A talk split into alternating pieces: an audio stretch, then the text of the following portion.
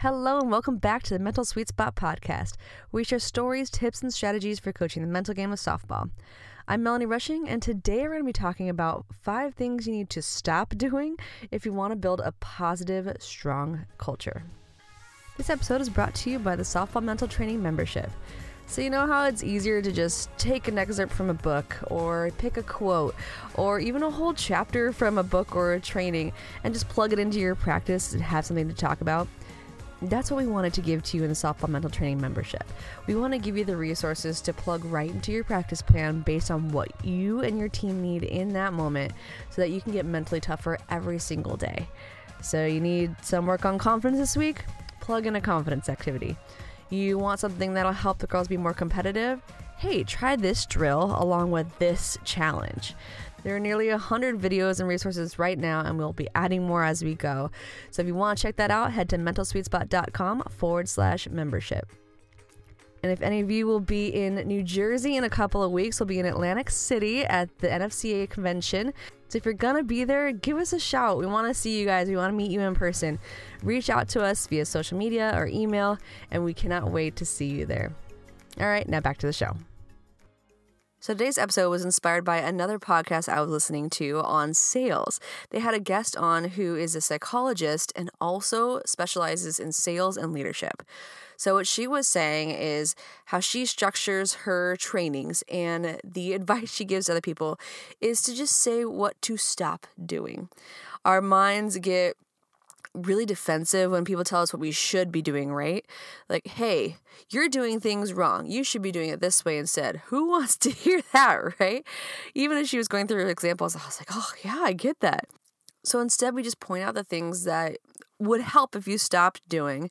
And that way, it's your decision whether to flip it to the more positive version of that and to take action on something that's a little bit more beneficial to you and your girls the first thing to stop doing is to stop being a dictator. And this is not just the coach who yells and berates and belittles their girls. You're not that coach, or you wouldn't be listening to this podcast. But it is the person who kind of dictates how they should play, how they should act, how they should feel. Anytime you use the words should or this is what you should be doing instead of what you're doing now, this is what we're doing. So instead, you need to be a mentor. Mentors don't decide the culture for them. Mentors guide them into figuring out how they define the culture. We've said this many times before. If you give them the power to decide, okay, what does our culture look like? How do you define it? They're not going to pick something crazy off the wall that you don't agree with. Most likely, they're going to pick things that you've already been modeling for them. The things that you've already been preaching to them are important. But when you give them a voice, helps them take ownership of the whole process.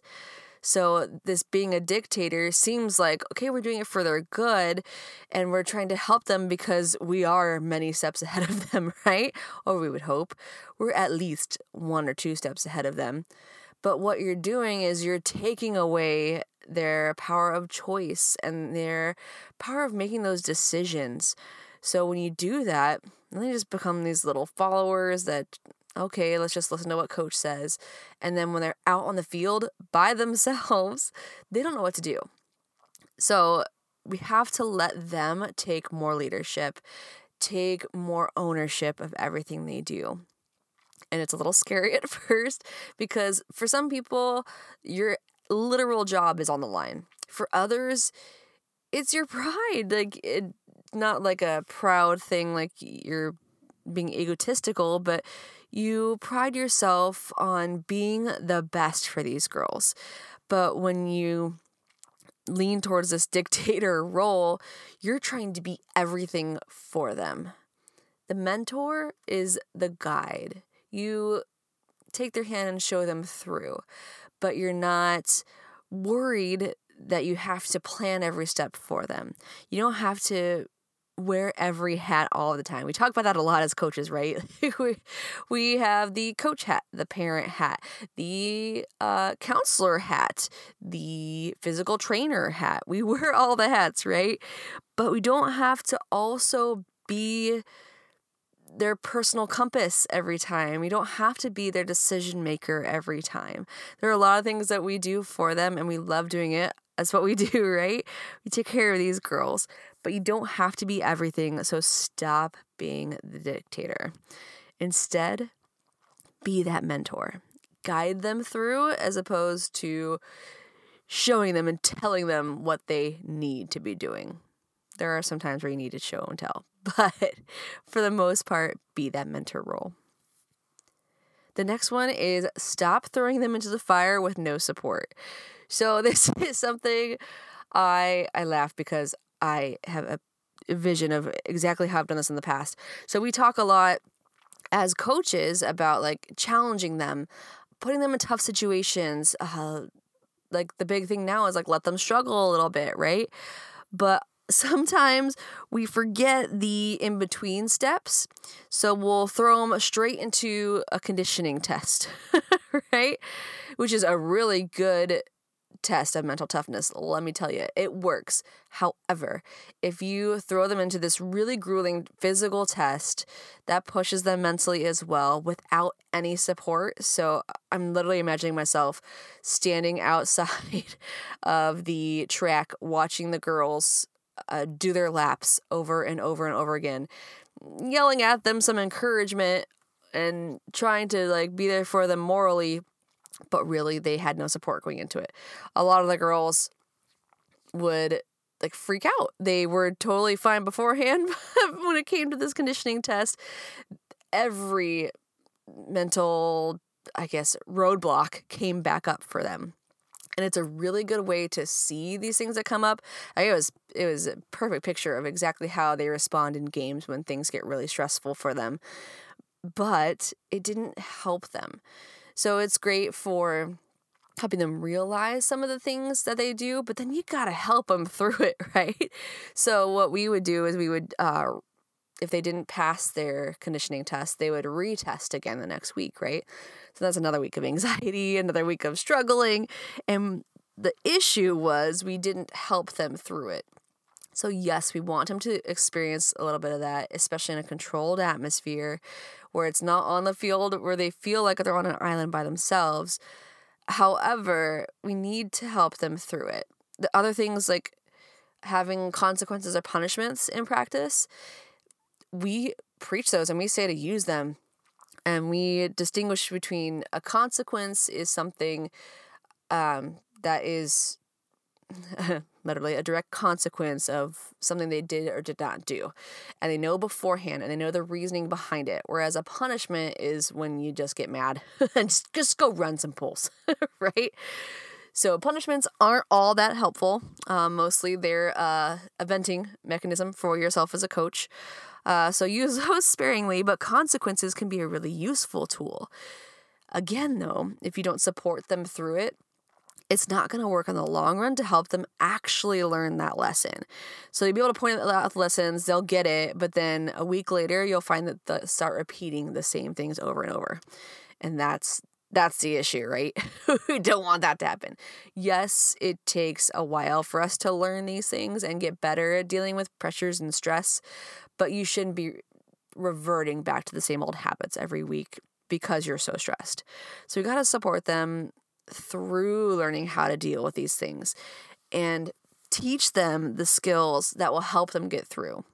So if someone, when they're put through that test or given the consequence, if their reaction is to go inward and quiet, we point that out and we teach them how to talk more, get outward, talk with a teammate, and get out of their own head. you know, this was what the thing I would do. Another thing I've seen uh, is players who lash out. They get really stressed and really emotionally worked up. Then they lash out at others. They start blaming. They start pointing fingers. They start pointing out what other people are doing wrong just to shine the light away from themselves, right? So you got to notice all these things and help guide them through that fire. Like, hey, in a gentle way, point out, like, you know, this is what you're doing. Are, are you noticing this? Like, what you're doing right now is you're dealing with the stress in a way that's not actually helpful. So instead, try this.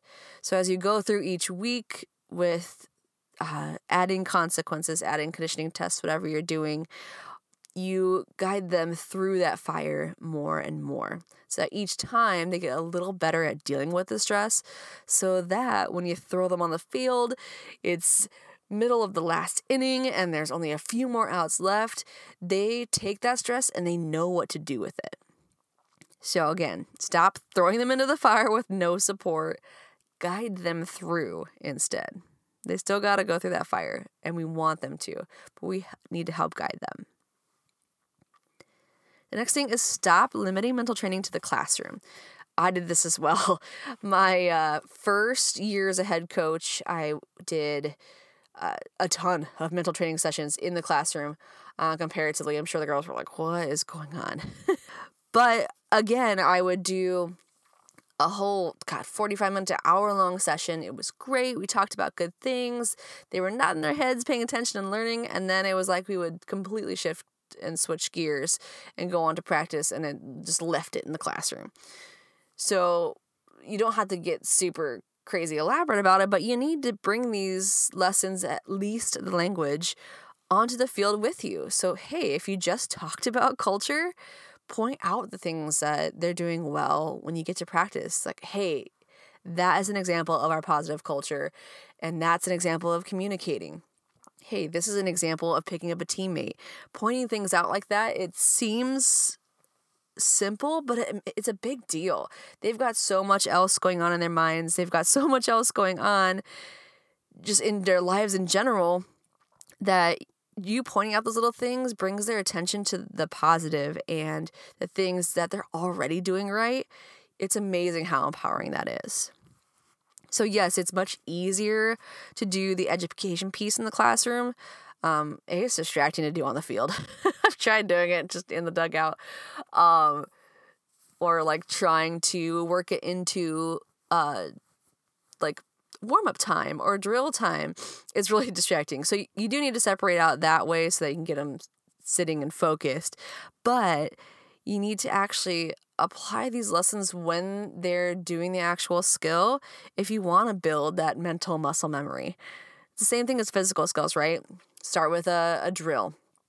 I, I love defense, so I'm going to go defense here. So work on a, a short hop drill, right? You want to work on that today. That's something we always do you start them on their knees, right?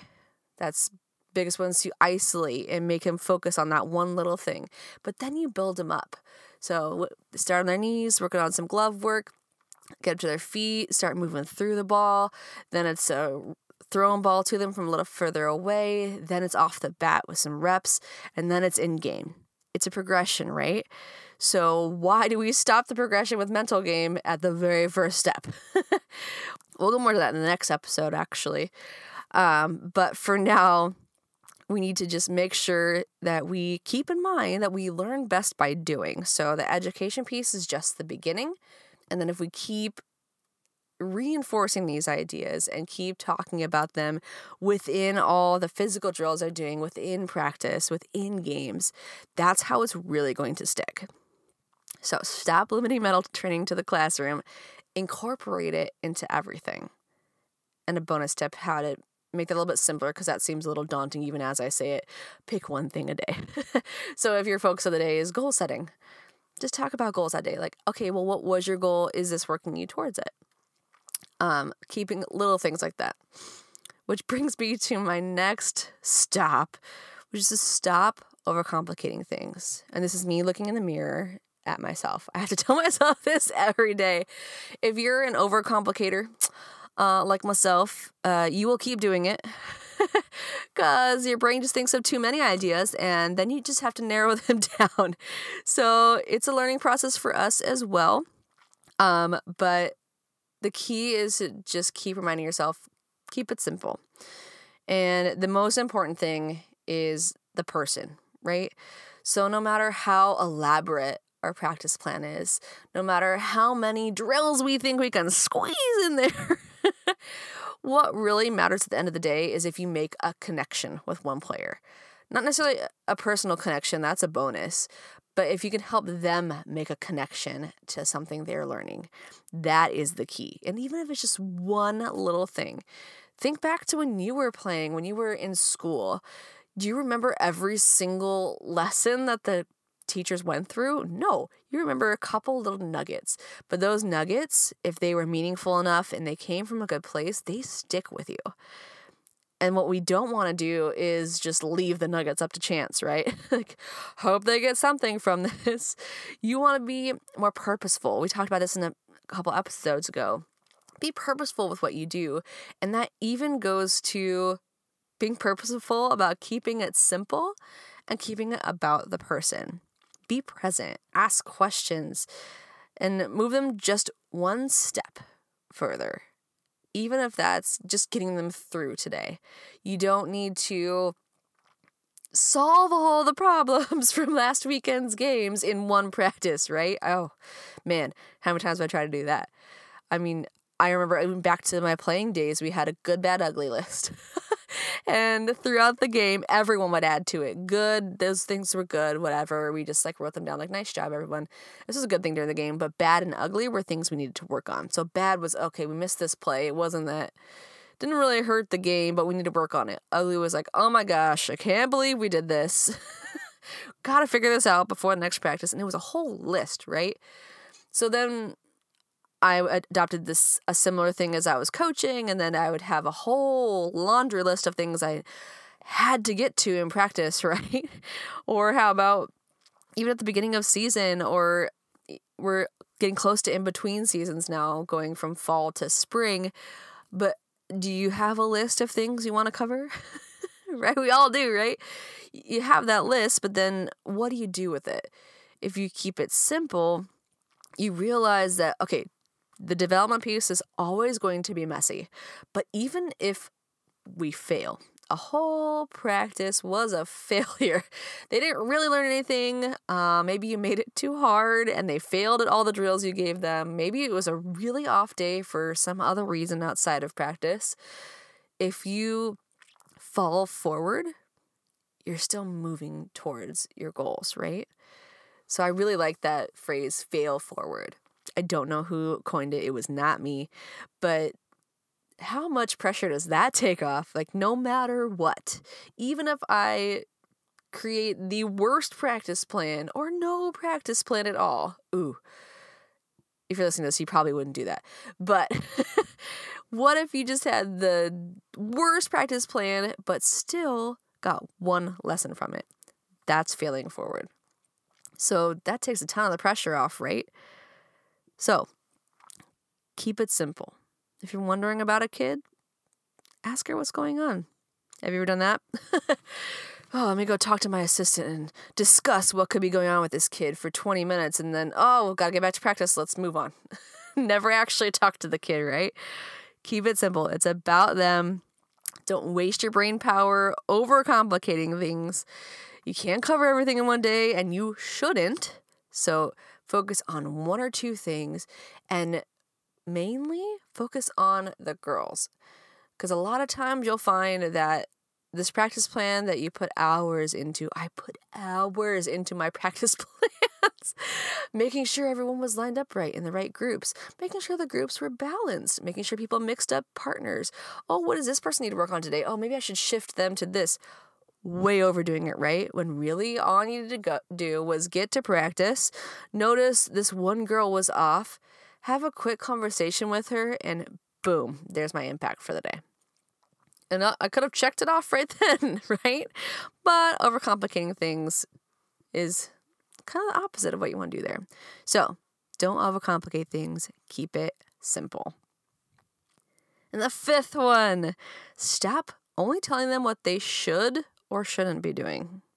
So, again, we'll talk about this in the next episode, but we see these things all the time, right? Relax out there.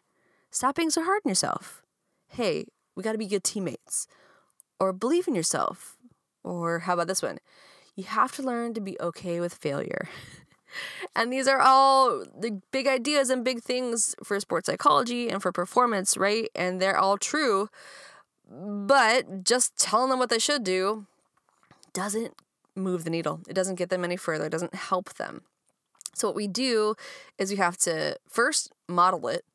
You want them to be okay with failure, yet you're flipping out every time something goes wrong. it's not going to work. You want them to stay calm under pressure, but you're out there yelling at the umpire because you're frustrated with the call. Hey, they're going to pick up on that. Um, or maybe you're more a quiet coach and whenever things get tough, you get quieter and you sit on your bucket and you get back to your notes and you're sitting there not saying anything to them. They pick up on everything. So make sure first and foremost, we're modeling it for them.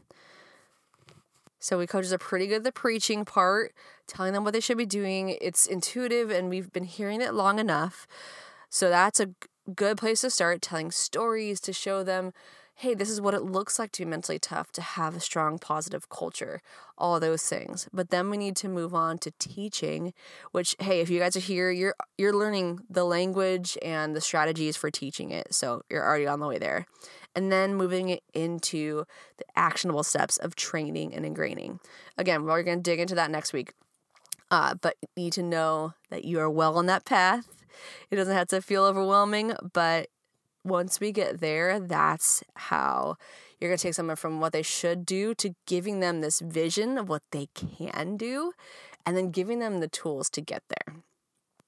So those are five things, but I have a sixth one. The last one is to stop doubting yourself. I've heard this from so many of our coaches where they tell me like, "Hey, thank you so much for saying that one thing." Like I, it feels so nice to hear that I'm not the only one going through this. Or sometimes I just doubt myself and I hope that I'm doing the right things for my girls. I even heard this on another podcast. A coach of 30 plus years, uh, not in softball, but another sport, very, very successful, has been educating other coaches for a long time and done a really good job, made a really big impact. And even this coach said when asked what keeps her up at night, she said, wondering if I've done enough.